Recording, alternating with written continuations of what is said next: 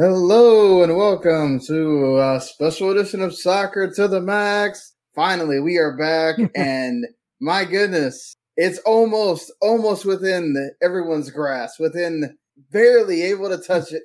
Eric, as uh, the United States men's nationals are able to equal their feat from five, what's almost six years ago, five years ago, where they blew out Panama once again in the final home game in Orlando again. Uh, Rachel actually, Rachel Krieger was there, and you know, I, unfortunately, I couldn't get her to come on to be on here, but it's still crazy that we're almost there, almost there, and thankfully, nowhere near uh, the having to deal with the oh my god, what if of you know Trinidad and Tobago. Obviously, going to a different place that you've never won Mhm. before, but you don't need Uh-uh. to win. You don't need to Uh-uh. win. You just need to make sure you don't let in six goals or Eh, more. And even then, you still get to go to the, the, the playoff. It's not like you're completely out. Exactly. The ultimate worst case scenario, a 6 0, a 7 1, and then we're playing most likely New Zealand. But even if it's a close like 1 0, 2 0 defeat, because Costa Rica is really going to be gunning, we'll have our tickets to Qatar. So it's it's mathematically there's still that, eh, but it's a tiny Right. And, and it's not a, you know, home and home thing. It's, uh, you know, they're going to play the one game in Qatar and that's it. So Mhm. nobody's getting a home field advantage either. It's really, uh, I guess New Zealand gets the shorter trip if you're gonna uh, say anything, maybe. But or it could be the Solomon Islands, right? We we don't we're not sure yet, but we'll know by the time we get to the end of this window. In fact, on Friday is the actual World Cup draw, so you will know where the teams will be grouped, who's playing in what group, aside from some of the teams that are left. You know, Scotland, Ukraine that have not been able to play, obviously because of the uh, what is happening, Mhm. uh, you know, over in over in Ukraine right now, the the, the war in Ukraine. So, uh, and of course, still got to go to that playoff. You're still going to have to go to the intercontinental playoff of. Uh, will it be Australia? Will it be another team that winds up playing the fifth place, you know, South American team? Whichever team that could be. It could be between three different teams right now. Uh, Peru, which seems the most likely, Colombia, or possibly an outside chance of Chile, but they have to have a lot of help on that one. Uh, so we'll, we'll go through, uh, go around CONCACAF as well, talk about Canada's finally being able to qualify. It's the first time since 1986, my birth year. Canada has Same not been in a. World Cup.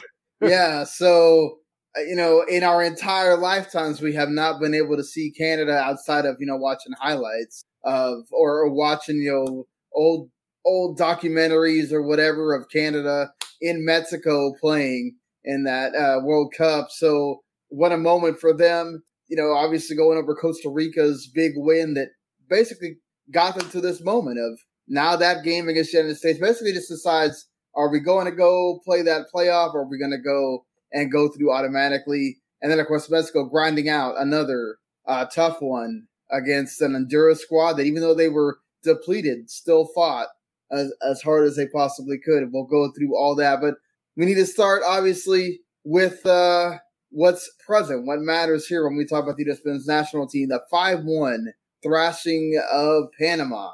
And Christian Pulisic gets a hat trick, two penalties, and then uh, one heck of a goal that we'll talk about. And then the, it's weird to say, FC Dallas duo of Jesus Ferreira and Paul Arriola getting the two other goals um, on this night. So let's go through some of, you know, what happened here, Eric, to, you know, I'm sure everybody's watched something, watched highlights if you didn't watch the game. But, you know, let, let's go, let's talk about this. It didn't take very long. It really started around the 10th minute. And then, you know, this kind of dragged on as, as when you get these kind of decisions, they do drag on. Uh, but in the 10th minute, it was Pulisic going into the box. He got the shot blocked. Arriola gets fouled. There's a free kick. Then you get, uh, it gets deflected over, turns into a corner kick. Miles Robinson gets his head to it. Ferreira goes, has a shot that goes in the side netting. That second corner Mm-hmm. is where you see Anibal Godoy, uh, which is funny because these two are teammates in Nashville. uh, Anibal Godoy and Walker Zimmerman having a tussle there, uh, which I'm sure they're used to doing in practice. Uh, having a tussle for the ball there, and he grabs his neck. Like, let's not forget that part. We could talk about Navio Zimmerman embellished it a little bit or whatever, but he grabbed his neck, he pushed him down. Uh, the ball actually goes off his arm as well, so there's like three different penalty shots there, Eric. but at, at first, there wasn't the clear penalty given. There's kind of a check, and then all of a sudden, they do get the penalty. Uh, it looks like it's going to be Ferreira that's going to go and shoot it, but he kind of holds the ball, and the Pulisic's the one that puts it away very cleanly and you get your first goal. And then not too long after that, six minutes after that, you get a wonderful move by Pulisic to kind of take his defender in. He turns around. They play advantage. Uh, Robinson with the cross and Arriola with a wonderful header that goes to the other side. And then four minutes after that, you get a great counterattack with Luca to Shaq Moore to Arriola to Jesus Ferreira for the goal as they drew it up. And within less than 30 minutes, Eric, you get three goals. I mean, you couldn't have drawn it up any better than that. Not at all. And I mean, you're looking at the comparison of this game versus Panama against at the Azteca. I don't know if it's just because it was home soil, because of the incredible crowd, but because of the meaning. This was an entirely different team. Their mission was like, okay, we want to get this done early. We don't care about the other results necessarily today get this out of the way, help our goal difference as best we can to avoid any kind of issue going to San Jose, and they just got it done. As you would have mentioned with those goals, done and dusted within a half hour, and you're like, where was this team? Where had this been hiding? Because with the way that Panama was set up, they were right in that top five fight that we had been talking about this entire time. Right. And it's like, okay, they lose. They're necessarily maybe not entirely, entirely out of it for a little while. But then as you see the other results, it's like, okay, they lose. They're pretty much toast. And the U.S. was just like, we're going to go ahead on the front foot. We're going to use our speed, play the style that Berhalter's had, that 4-3, emphasizing on the wings, play to perfection today. Yeah, very interesting that the first set of fixtures were kind of all played like grouped around together. Mm-hmm. Whereas this one was very much set up to you're going to know the results of the first two games before we even play the second. So yep. Panama and the U.S. both knew, and so did Mexico uh, also in their game against Honduras. Both both knew this. They all all three of them knew the stakes before they started playing. Mm-hmm. They knew what the results were. They knew what they needed uh, to to see where they're going to be at in that third game they were maybe hoping, and, and we'll get to it. They got really close to getting exactly what they wanted out of the the first result. Uh, we'll we'll get there uh, to possibly qualify directly from this game. Just weren't able to do that, but they did play themselves into a good position. I will say, had Christian Pulisic buried that chance in Mexico, mm-hmm. it would have been around about five minutes later in the 35th minute and maybe that's a totally different game for them. You know, absolutely. We are seeing the advantage of being able to actually finish your chances, which mm-hmm. that's the thing. They had two clear cut chances in Mexico. Both of them they did not finish. And Pulisic's different. Um, he made sure he finished them this time. Obviously, it helps a lot when you get a penalty early. You get on the score sheet early, and it gives you confidence. And then immediately you're putting Panama, who already is in a a big mountain to climb, knowing, oh, we don't just have to draw here. We pretty mm-hmm. much have to win here mm-hmm. to, get, to have an opportunity at all of qualifying. And then not only that, we have to get basically a win against Canada, which to be fair, they'd be already qualified, may not care, but it's still Canada. Like they're not going to want to just drop some points like that. So you're over, they already have, they already feel a lot of pressure, right? They're coming into oh, yeah. Orlando where they have you know, they, the last time they faced each other, as we said 4 0.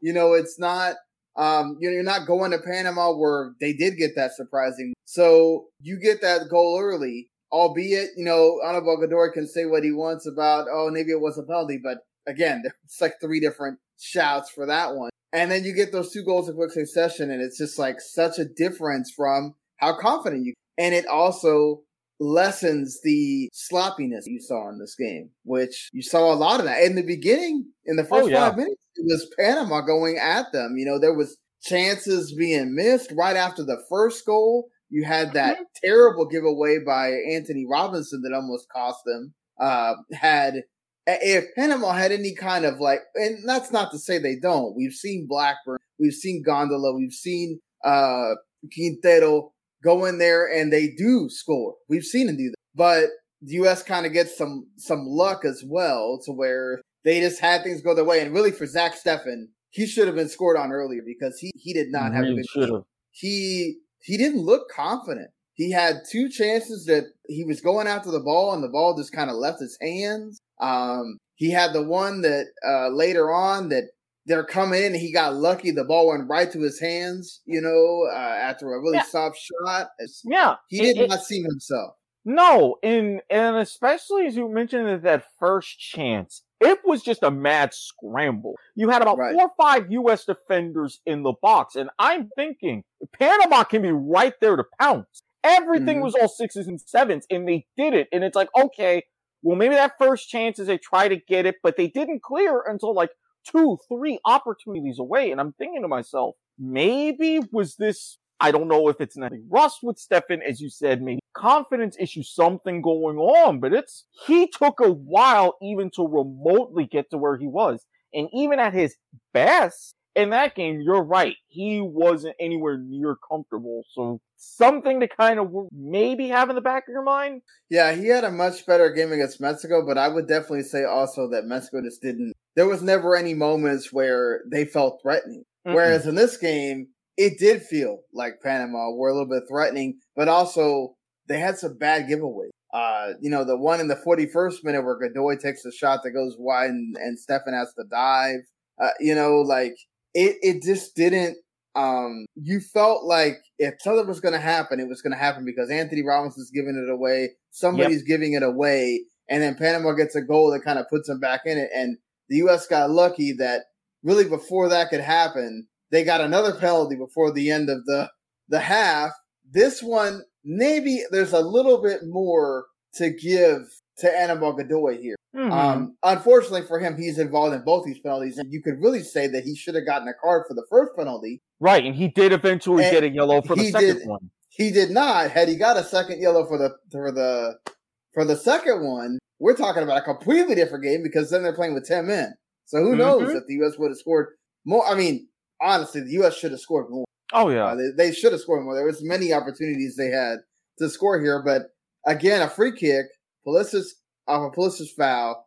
Godoy went up for the to head the ball. He uses his arm and puts it in Miles Robinson's face. He wasn't looking for the ball, but this is one of those times where you use your arm as leverage, right? Yeah. To head the ball. I don't know that that one was necessarily so much like the Walker Zimmerman one that was definitely a penalty. I mean, he had him by the throat. He pushed him down. This was more like Miles Robinson knew that that arm was coming, and he just was like, "All right, I'm gonna go down here, and you know he sold it. Yeah, I mean, referee ate it in slow motion, real speed. You can definitely see this either way. It wasn't too slow motion. You could say Antonee Robinson kind of had his head conveniently in the way of that elbow as their arms were interlocked there as you for leverage, but it's like, okay, well, if this is gonna happen, my head's gonna be right here. Oh, oh, oh are going to go down. So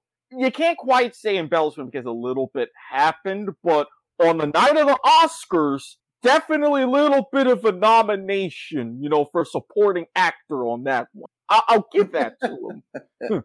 yeah, I mean, the better part obviously is Pulisic scoring another penalty goal. So he has two goals at that point, and you know this is now four nothing. They have now equaled what they did in Orlando many years ago uh, U.S. flying high here. You go into halftime up 4 0. My goodness. I mean, you really couldn't ask for anything better.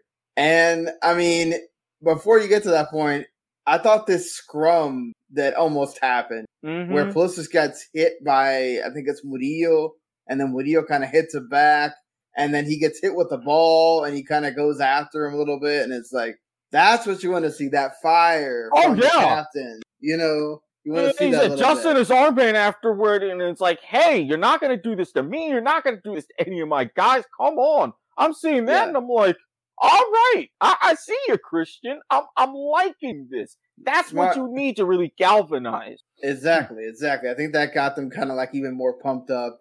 Obviously, the second half you're gonna kind of play it a little bit. You know, you're gonna let Panama have more of the ball, which they really just let Panama have more of the ball. Period. There was a mm-hmm. big discrepancy in possession there, which normally you know you don't think you would see from uh, the U.S. men's national team because we know how much Berhalter uh, preaches about possession and all that. I mean, uh, there was even a higher pass accuracy for Panama. I mean, just uh, when you're looking at it, almost all the the stats really, if you're just looking at like a box score aside from the goals and just obviously the shots because the U.S. scored goals, mm-hmm. um, go in Panama's favor uh, a little bit.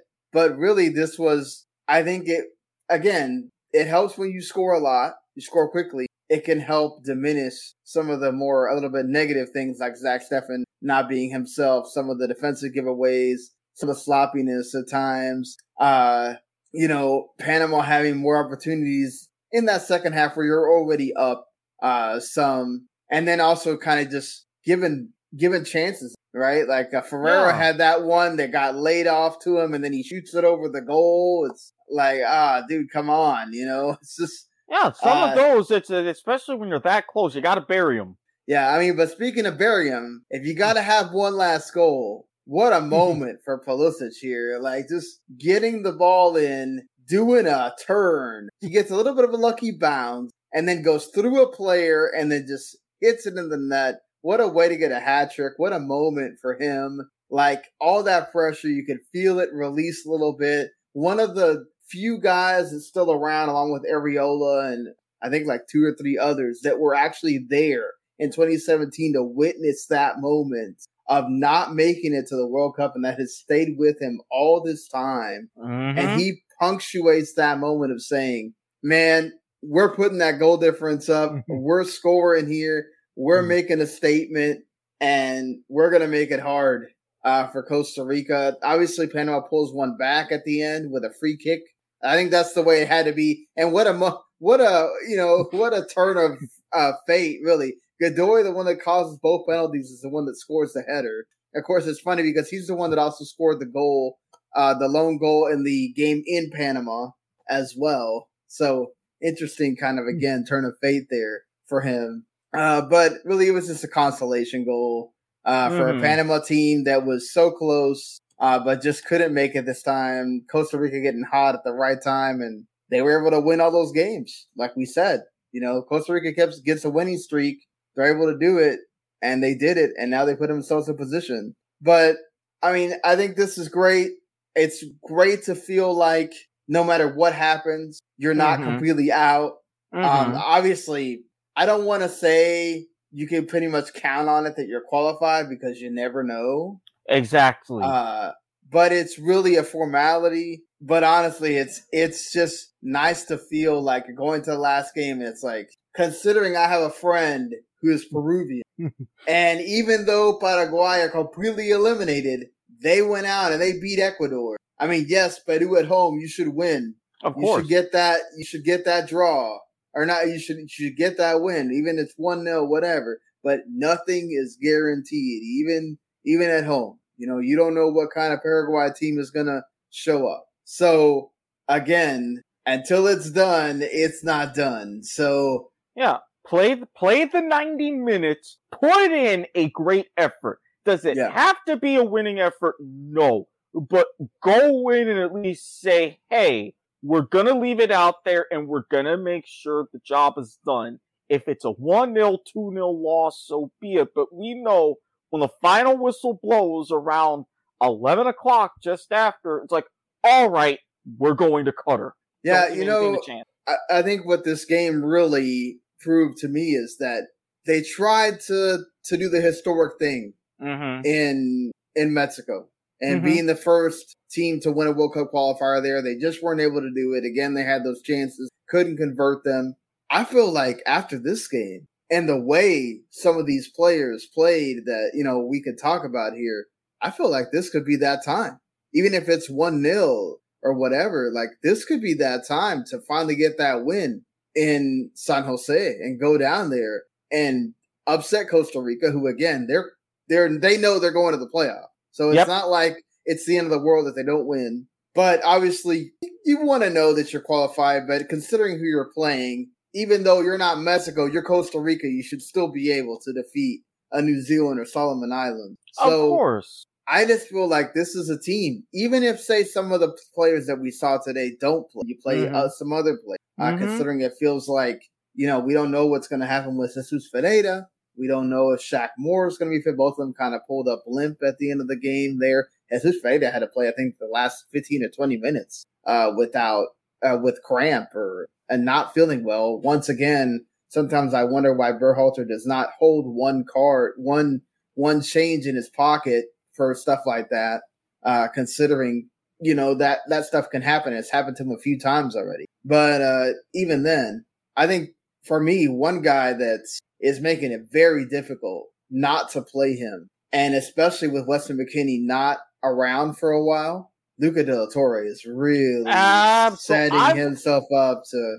And, and I was how can you not pick him? Name. Yeah, exactly. I was thinking the same thing with de la Torre. I was like, he. It's not even so much that he came out of nowhere, but it's just you almost imagine like McKennie's out there. Such an excellent a transition, of the flow you saw that connectedness that we often see that was lacking between the defense and going forward in attack. Exactly. He was just exactly. right there. And I'm like, this is the kind of thing you're going to need against Los Ticos. Keep him. Mm. No, and, and I want to see that. I want to see what he does when he's in a different kind of environment, right? Because the mm-hmm. two games he's played are in the United States. Yep. Right? Let's see what happens when you're in a more different kind of, you know, the, the grass isn't as pretty the the fans are right on top of you. You got, you know, th- this is a big moment for Costa Rica to be able to see what they can do and and give themselves a chance to get that, you know, automatic qualification. Can Luca de la Torre still perform in that same way mm-hmm. in a mm-hmm. different environment away from home?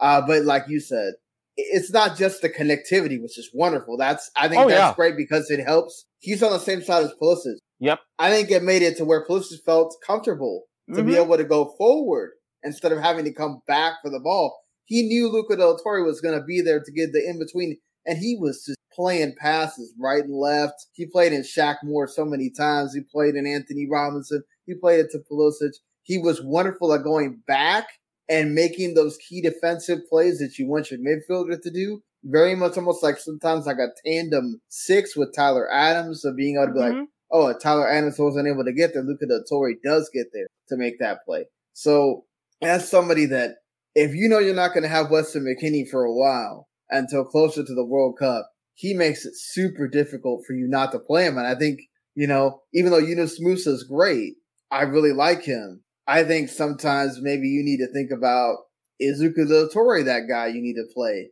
opposite of McKennie and Adams and that third uh, midfield spot? Or, you know, do you play like as much as I care about, a, I like Acosta and, and you know what he gives you on, on the set pieces, man, what he can do is just, and he's so smooth too. It's not, yeah. it's not clunky. It's, man, he just, he just glides on the field. I mean, I mean wow, it's, it's another level. It's another level. It, it really is strolling along and you don't have to worry about any issues with decision making when he has the ball it's like, all right, I'm getting it, making the run. I'm going to make this outlet pass. I'm in the center here. Okay, we've got an advantage. We'll play over there. It's just everything clicks. And honestly, right. if I get more of that in open play, I can adjust my free kicks in different set pieces. If I can get that kind of control on open play, especially as you're getting to a World Cup, give me that instead any day yeah. of the week. I mean, I still think I still think we're a little bit lacking on the actual set piece delivery. Uh, when Acosta's not in there, I, I still feel like Pulisic is not always hitting it past that first man every time. Um, he got a little bit lucky, I think, in that U.S. was able to get those those second chances, and then those created uh, what they created a few times. I mean, obviously, aside from the the uh, Arriola goal, which he kind of created himself. But that being said, I thought uh, as well. I mean, it was nice to see number nine play from mm-hmm. somebody. I mean, look, Pepi, I thought was fine against Mexico, but you could tell the difference between somebody that is confident and someone that's not. You know, Pepi is not playing well, barely getting games in Augsburg. When he does, it he doesn't get the service because of the way that team plays. Jesus Ferreira's on it, dude. He just scored a hat trick against mm-hmm. Portland. Arriola also scored in that game. Uh, first goal for FC Dallas. I mean, it's like he and then playing with your teammate. You know, those two are, are playing at in on the same team. There's that connectivity there, and just he. I felt like he's always played well with Pulisic as well. So I think he works up front. He's just gotta. He's great when he has it. All he has to do is slide it in. Yep. When he has to kind of create a little bit for himself and take that shot that's when we've seen him mess up. He had it in the other game that he played in where Pulisic kind of laid him off one and he shot that over as well. So he's got to get a little bit better at the finishing. He's still, he's great at creating, great at making those runs, which I think you need to see your number nine make. Out of the the three that we've seen, you know, Pefok didn't get too much, but out of the three that we've seen, Ferreira has been the best best of them. Yeah, and and I really think, in until Pepi gets a better, even some of those same qualities in creating himself in Augsburg, I think, or somehow organized to keep that competition between Ferreira and Pefok going. So then you can yeah. really settle on, okay, this is going to be my guy come Qatar. Because you've got it now narrowed down to two. Thankfully, it's just how can you work? Well, I mean, you're definitely going to have to have some uh, backups and everything. Oh yeah, you're gonna have to you're gonna have the backups, but I mean as like the main guy, and then naturally someone coming off the bench, someone in a different style. If you're qualifying, you get into a group different opponent. I get that, but it's like okay, who's gonna be A? Who's gonna be B? You have both, but one or the other in key moments, basically. Uh, that's very true. Um, I think it's also just this is a different World mm-hmm. Cup, right? Like we're not just kind of playing out the rest of the spring and then getting to June. This is, oh, we got to play a whole summer mm-hmm. of friendlies or whatever little tournaments you're going to have here or whatever. And then you got to play half a season. Mm-hmm. Uh, or a whole season if you're MLS or, yep. you know, half a season if you're Europe. Who's going to be in form at that time? It's going to be very interesting. Hopefully you're not talking about a bunch of injuries as well because that, that changes the whole complexion of your team. And you know, all a lot of things are still have to be decided when you get there. But I think for me as well, I think you kind of know I, that wonderful stat that that keeps popping up about when Miles Robinson and Walker Zimmerman played together. They are undefeated, and what they've mm-hmm. allowed now two goals only. Mm-hmm. I mean, that's that's an incredible mark. Obviously, again, you're only playing Concacaf competition, but you can only play the ones that are in front of you, and exactly. that's that's a tremendous feat for you to be able to do with two MLS center backs. Let's be honest. You could say what you want, John Brooks, uh, whoever else you want to should be sitting there. Definitely not Aaron Long. Yeah, at least he's not ready right now. Um, and obviously Antonee Robinson. We've said this a bunch of times, but there's nobody. Nobody's going to take that left back position away from him. Mm-mm. That's his. He keeps earning that every single game. He did it again today. Look, he's going to have those bad moments. He every game he's going to have one bad giveaway, one bad pass. That's just him. And you forget that all these players are young. But what he gives you consistently going forward and the crosses he can give you, there's nobody else that plays on the left side that does that. Uh, uh, uh, not at all. And that's really one comforting thing because you're talking about really an anchor position in your defense for a lot of teams that, like the U.S., love to play along that right hand side. And for your attack as well. You know. Exactly. Going ahead and being able to move it forward when you can. So that's one major thing not to have to worry about is comfortable. You can get the other settled into place. Right. I mean, and definitely Sergio Dest is your guy mm-hmm. on the mm-hmm. right when he's healthy and when he's fit and when he's playing. But Shaq Moore, I thought, put in a good shift. He yeah, he really forward. held his own. Really held his yeah, own. He he definitely. Uh, I mean, he'd been playing ninety minutes the last couple of games, but before then, I think there was a stat of like for two months he'd only played thirty four minutes for his club team. So to go from that to what you saw against Panama. I thought that was really, really well done for him. He was very important on that right side, made some uh, passes, and and I mean maybe defensively a little bit of an issue there, but I thought Antonee Robinson was a little bit lacking on that front too. They were definitely getting through on the wings a little bit. Again, it's just Panama doesn't have the finisher uh, that you're used to seeing, and I think once you go down three 0 so quickly, it doesn't matter if you would have had Blas Perez out there in his prime. That's always going to be a difficult task, you know. Yeah, so, you can you can try to claw back, make it respectable, but when you're playing like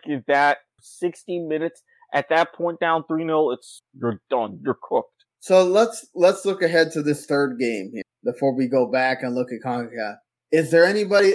Obviously, you're not going to go and make eleven changes no, because you run into no, that no. problem that we've seen Berhalter run into before, right? Where there's too much lack of cohesion, Mm-hmm. and you do have the chance of putting in, of allowing like three goals quickly, Mhm. right?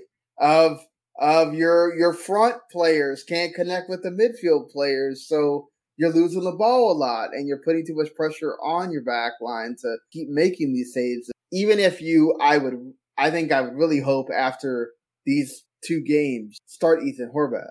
Absolutely. Give him a give him a run, see what he can do. He's been playing pretty decently for Nottingham Forest. And then your back line, I think you got you're gonna change a little bit, right? You're you're probably definitely gonna put Yedlin back in for the experience, but I don't think you you can't change all of them. No, You know, uh, I mean, outside of Horvath and Yedlin, see, you'll probably, especially depending on how bad everything's Shaq Moore, maybe kind of make that change as well. But outside of those two, only changes necessary potentially for injury. That's Yeah.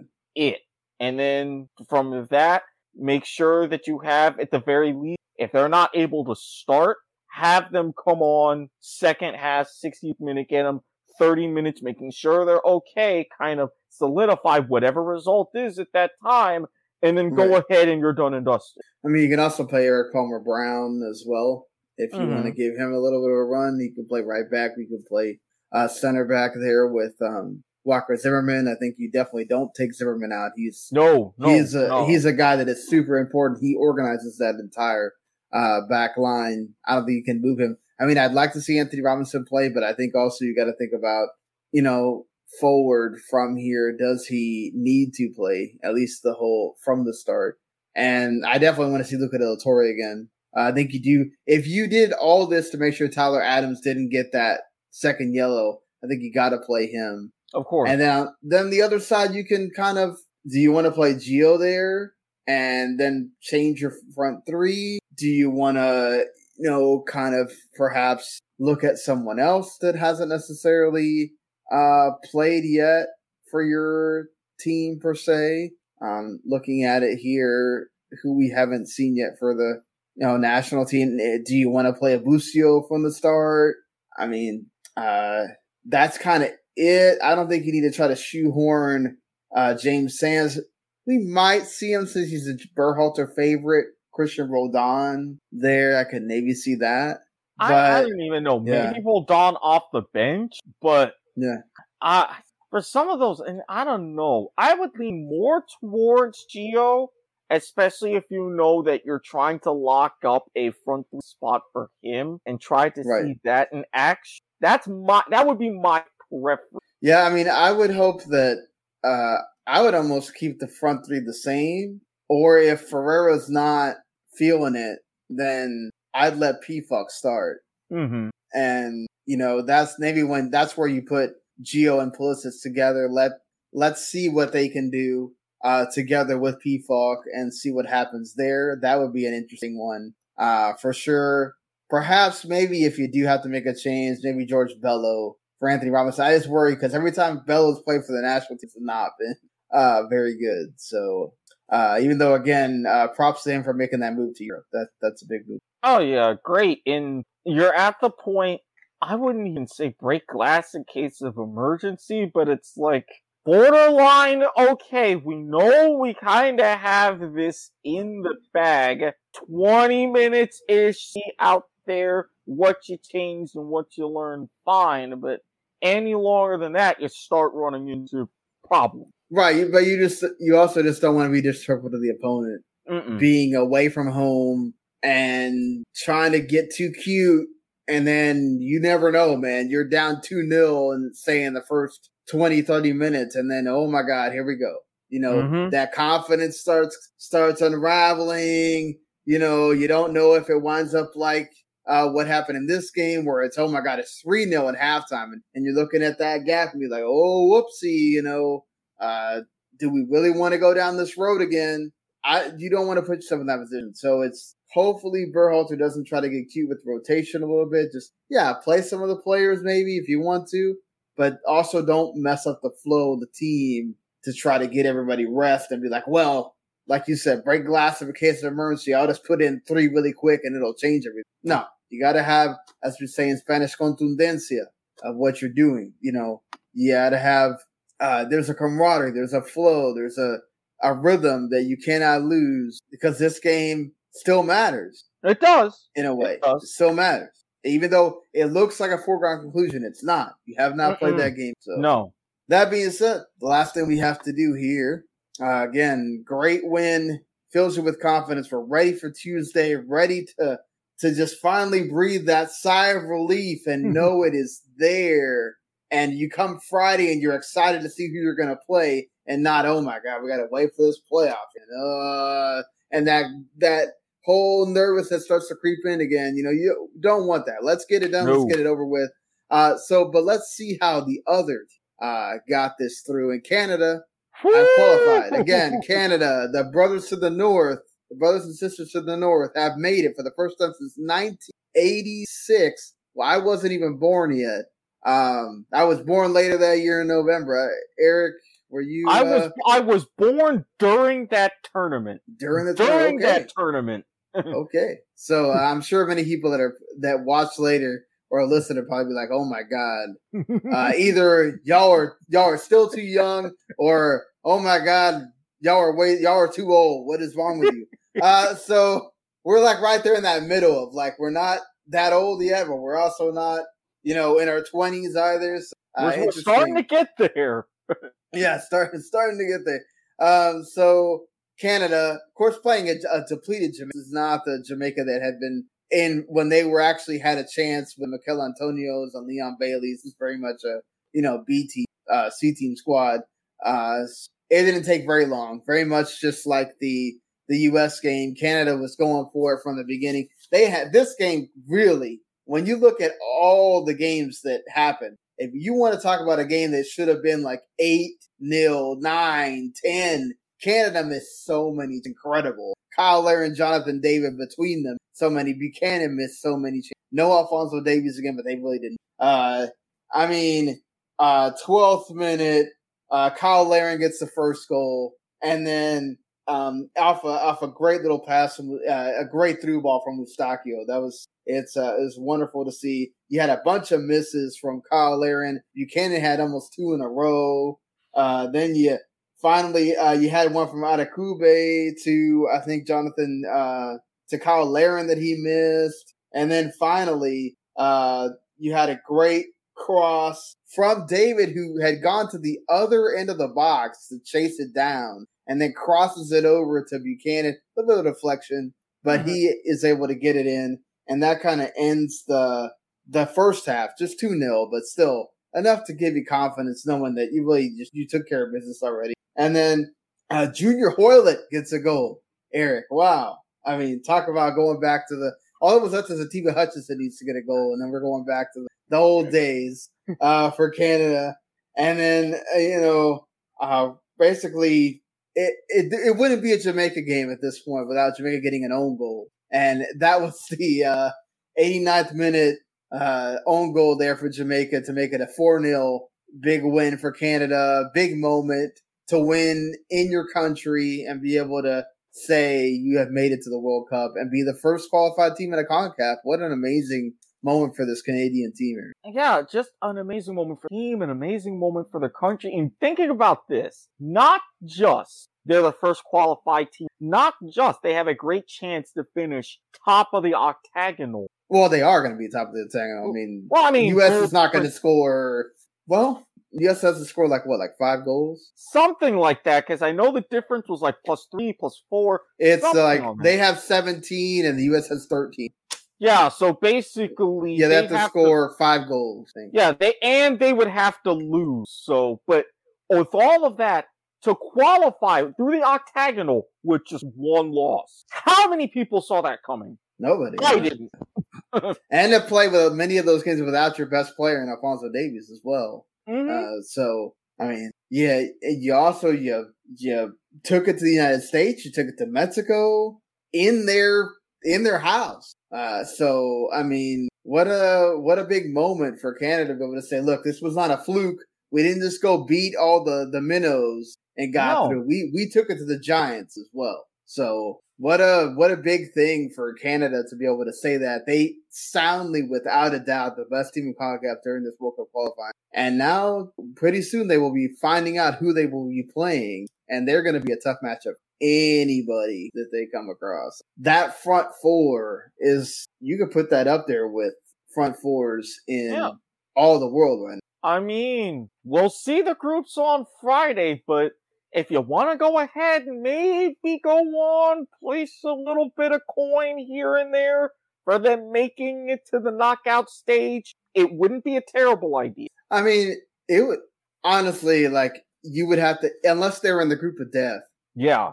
like you would the way they have played in this qualifying and the way how talented that team is, how well coached that team. Um, they are not like the most sound defensive team, but they're good Mhm. enough, and their goalkeeper's been good enough that it would be very, very disheartening not to see them at least make it. to- Mhm. Um, you know, obviously a lot can happen from here to November, my goodness, but you're gonna hope with knocking on wood, all things go well for them. You know, Canada's gonna be that formidable team that we've seen in World Cup qualifying so far. So going from a team that is qualified to a team to two teams that are like the U.S. fighting for that qualification. No Tata Martino here for uh, the trip to San Pedro Sula for health reasons. So you got a you got a the assistant coach as the the coach here. Uh, really, uh, they they played the same exact team. They they started the same exact eleven that played against the U.S. and very much so it was very much I wouldn't say a similar game because El Salvador really didn't have or not El Salvador Honduras didn't really have uh, much chances at all. Um, they had one that Memo had to save. Uh, don't remember exactly. Uh, in the 48th minute, uh, where it was a long ball that Root won basically, and then Memo had to save that. But other than that, they really didn't have um, any big chances. Uh, Tecatito had some some shots, and uh, Hector Herrera had one. Uh, Raul Jimenez had a header, or whatever. But finally, in the 70th minute, Edson Alvarez gets uh, off a free kick from Hector Herrera. Edson Alvarez gets a he bullies his way through the Honduras defenders and is able to get his head to it. He gets it through the goal, and that's enough. You get the one 0 in the 70th minute. That's that's what Mexico needs to get through away from home, and now you got an eliminated El Salvador, which to be fair, they they play Mexico tough, but you're in Azteca. Yeah. Look, I know I know they have not played well in Azteca at all in this qualifying, which has been weird. well, I, I mean, But even then, yeah, the crowd in Azteca, it was an entirely different atmosphere to the U.S. If, are they going to do the same thing, limiting the crowd size and everything for those, or are they going to go back to you know having that packed house, full throat, this and that? Because Well, I mean, the, NFL, the. NFL has really changed that state as well. I mean, they added those suites in there. They took away the whole that feeling of being on top of you kind of thing. yeah, Uh, so that's kind of hurt the atmosphere for Azteca as well. But you would think now, hey, we're going to talk about it here with the Costa Rica game. If there's one team, Hugo Perez, remember he's still American. Yep. Uh, if there's one guy, there's one team that's going to fight you till the end. It's El Salvador. So hmm while there's still a chance, right, that Mexico could just go in there, blow them out, and make sure that there's no, we don't have to worry about nothing, especially for Tata, who who knows his his whole body, you know, is on the line here. His chance to actually coach this team to the World Cup. Um, he this will be just like 2014. If this, if they go end up, if they wind up in the repechaje, his ass is grass. yeah, He's got, he's gone no, he's no gone. question if whatsoever. Mexico does not get well, they only really need to get a point because if, if the U.S. beat uh, Costa Rica, then uh, they will go through on that point. Right. But I, I would assume, and we don't know for sure, I would assume that they may make those games be played at the same time so you can't do that They- whole. yeah, yeah. Looking looking at the schedule for when they were announced, they are all of them a 9:05 p.m. Eastern kickoff. Okay. Even though two of those games, yeah, two of those games don't matter now. Mm-hmm. Uh, so, but either way, Met, this is a this is a big deal for Mexico. Yeah, it's at home, but again, it's the one team that's eliminated you don't want to play. Like Jamaica is, they're they're kind of you know they're out of it. Honduras is playing well. I mean, they're they're fighting even though they're eliminated, Mm-hmm. and they don't have any of their stars. But El Salvador fights you, fights you, fights you, and nothing uh, is is more evident than um, what you get here uh, with this game for uh, Costa Rica. Uh, Costa Rica goes and and it, it, it does it takes to like the thirtieth minute. Joel Campbell goes and gets a cro- uh, puts a cross in for Kendall Waston to do a bicicleta. So the old man, the old man Kendall Waston goes in there and does a bicicleta and gets scores. And then the exact minute after, it's a freak play. It's a you can give it away. It's a freak play. Keylor Navas comes and makes the save, Okay. but Christian Hill had actually hit it high enough. Navas hits it, but it actually goes over his head and into the goal. oh, so like the momentum of the ball kind of carried it. Yeah, Ah. kind of carried it over. Okay, And I it goes- see. Yeah, it's it's a like one of those freak plays that you don't, and especially to happen like right after their goal as well. And then basically at the end of the half, Joel Campbell gets his uh, goal from a great cross, and the man that that is the centerpiece of everything for Costa Rica, Joel Campbell gets his goal. Good to see that. So two one going to halftime. It would stay that way. In the 87th minute, you get Kendall Waston uh, Waston with a header that hits the bar. You actually have um what's his name? Uh Contreras actually score a goal, but he's called offsides. They had VAR check and everything. He was offside. Uh but at the last kick of the ball, 94th minute, a corner comes in and it gets hit a flick on header barely whiskers wide. I mean, we're talking about barely. And oh, that would have been a totally different thing for Costa Rica and totally different for Mexico and the U.S. because they would have qualified automatically. And then Costa Rica is basically because that changes it, right? Even if Panama doesn't win, they still have an opportunity at that point if they were able to beat Canada to get through into that fourth spot. So what a what that would have changed everything, but barely able to survive. And now we have what we have. So get ready, folks. Tuesday is going to be interesting. Uh, it could be all done and, and dusted in uh, 30 minutes, just like what we saw uh, in various games today, or it could go down to the wire. But either way, you know what the four teams are going to be. It's all about the order. It's all Mhm. about where they finish. You know, number one's pretty much going to be Canada. It's about where are the U.S., Mexico, and Costa Rica going to wind up.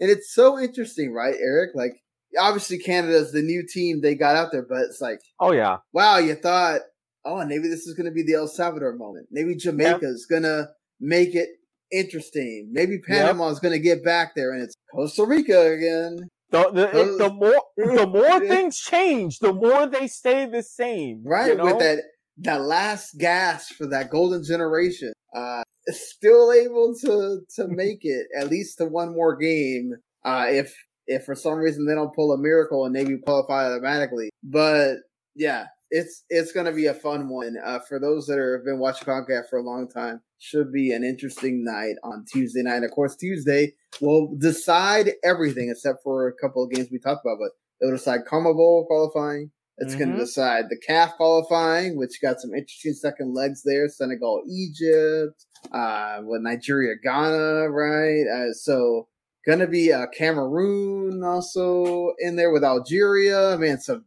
some big teams, big players. That wow. So it's either Sadio Mane or Mo Salah. It's not both of them. Nope. One of them is going to go the World Cup. One of them not.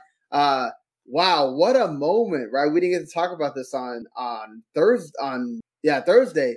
Italy is not going to the World Cup again. No!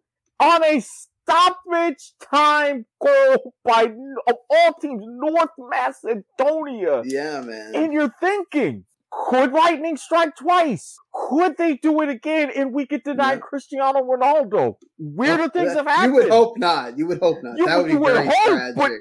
Again, weirder Yeah. things have No, I mean happened. it's not just Cristiano. Let's talk about Yeah. how loaded that Portugal. Bernardo Silva, uh, Ruben, João Cancelo. Uh, I mean, like uh, Gonzalo Guedes. Like it's just there's so much. Bruno Fernandes. I mean, like so many great freaking players in that team. Like you really just don't want to see two stacked teams be able to go down to. I mean, it's a great story for the World Cup, right? North Oh, yeah. Making it. Uh, like that's one of those teams that makes it to the World Cup and they get blasted by whatever teams they end up playing. It's like so you really don't want to see it, and then you know that's Ronaldo's last World Cup. He might play in the Euros, Absolutely. but to play at 41, even though he's a tremendous physical shape, I, no. I can't imagine 41. I uh, mean, he- he's not going to be out there trying to pull a Zlatan. We'll say that. No, I don't, I don't. Maybe, maybe, but I just don't think. I mean, yeah, Sweden won, but I wonder if Zlatan actually winds up on the World Cup team because whenever we've seen this before, where he helps them qualify, then when it comes to World Cup, he doesn't show up and actually be on the team. So Right. uh, we'll we'll see what happens on that end. But he is uh, more accepting of of his role, right? He, he's Mhm. like that for Milan. He's not about oh I'm Zlatan, right? I, I got to start. I'm the man. Like he understands. I'm here to help you. Yep. I'm I'm the elder statesman. Like I just want to see the team do something. Um, so we'll see what happens with Sweden and who's it? Poland, Poland. So right? Robert Lewandowski. Yeah, yeah.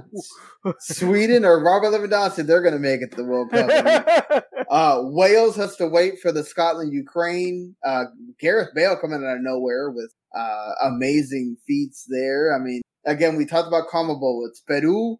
Uh, Uruguay was able to get a win over Peru, so they were qualified. Ecuador is also along with Brazil and Argentina.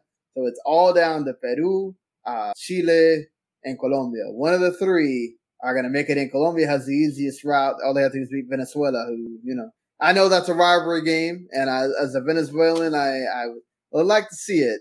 Um, and I, for my dear friend, I really hope Peru can make it into the repechaje against, uh, I, I mean, I want Peru to go through, but I'd hate to not see the Socceroos at least make it to that playoff, you know? yeah, and given with what's going on with the soccer versus A and Asian qualifying, you definitely think the soccer would be favored. Yeah, well, we'll be able to get closer to all of that on Tuesday, and then remember on Friday. So we'll be back on Tuesday to talk about the U.S. Costa Rica, and then of course talk about everything else that happened. I double Yeah. checked the schedule Wednesday. Oh, it's Wednesday. That's right, Wednesday. Yep. That's right, Wednesday. Mhm. So Wednesday we'll be back, and then two days from there at 10 a.m. Eastern, 7 Pacific, and then wherever you are, day from the World Cup draw is gonna be happening. Um, I have to work right after that's over, basically, so we can't do like a show right after it's over. But um, let's see what happens. Uh, maybe Definitely. be able to ma- do something that Friday night uh, into Saturday morning uh, to talk about that because that's definitely going to be that's a you're going to know who are the U.S. Oh, yeah. playing, who's Canada playing, who's who's Mexico, you know, who's Mexico playing, and whoever else, you know. So you're going to want to know. It's going to be fun to break all that down. What uh, the early, early, early, early predictions all that. Uh, so yeah, that's gonna be a fun time. So we'll be back Wednesday night. Um, that will be a really late one because I get off at eleven o'clock Eastern. So that'll Oh, be like a 12, 1 a.m. ish thing. Yeah, and that and that's actually going to be perfect timing because again, all of the games for CONCACAF, 9:05 p.m. Eastern kickoffs. So by 11, 11:15, we'll know. we're gonna know. sure. Yeah, we're gonna know. Uh, nervy moments for me at work to be sitting there, kind of watching, watching what's going on uh, underneath the table while nobody can see. so um until then hope everybody uh has hey it's only a little you don't you don't have to stress out like five years ago. It's it's way less of a burden. So let's get ready. Let's get ready for wednesday tuesday and wednesday. You get some big moments on tuesday as well and then we'll we'll see what happens for that world cup draw so hope you enjoyed what you heard or watched here. I'm glad to be back talking soccer again. We're still got to figure out what we're to do after once we're we're done with World Cup stuff because after Friday we're back to the clubs and everything else. Um, but until then, we'll be back on Wednesday night, Thursday morning for you. Uh, make sure you you either subscribe, like, and everything else to the WTM Network channel on YouTube. Uh, go uh, you know follow us on Twitter at Squid Sportshead at WTM Sean. Go uh, subscribe to the WTM Network channel on all the podcast services. Um, we are on pretty much everything that there possibly is. If we're not, let us know. And you can also just subscribe to Soccer at the Max if you only soccer content. If you want to hear Eric's voice on the bazillions of shows that he has, you can go uh, subscribe to Point of Viewer or uh, the VWSR, the um, Point of View, VWSR, Life is like a game show, yeah, League to the Max or whatever. yeah, yeah. It, it's it's Broad uh, Broadhurst and Watkins uh, Sports Report if you want the whole shebang there. Of course, we got the the video against the Max. Will be back on Monday, Tuesday. Uh, so we'll if you if you want to hear uh, me again, uh, I'll be back pretty quick here. So all right, until next time. See you later, everybody. Peace.